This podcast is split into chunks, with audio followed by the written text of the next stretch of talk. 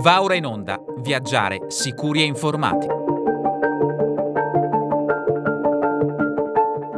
Benvenuti ad un nuovo appuntamento con Viaggiare Sicuri Informati, questi paesi che affronteremo nell'edizione di oggi di venerdì 14 aprile 2023. Kiribati, aggiornamento Covid-19. Le autorità di Kiribati hanno recentemente riaperto la frontiera esterna del paese ai viaggiatori vaccinati. È tuttora richiesto un test Covid negativo effettuato 24 ore prima della partenza.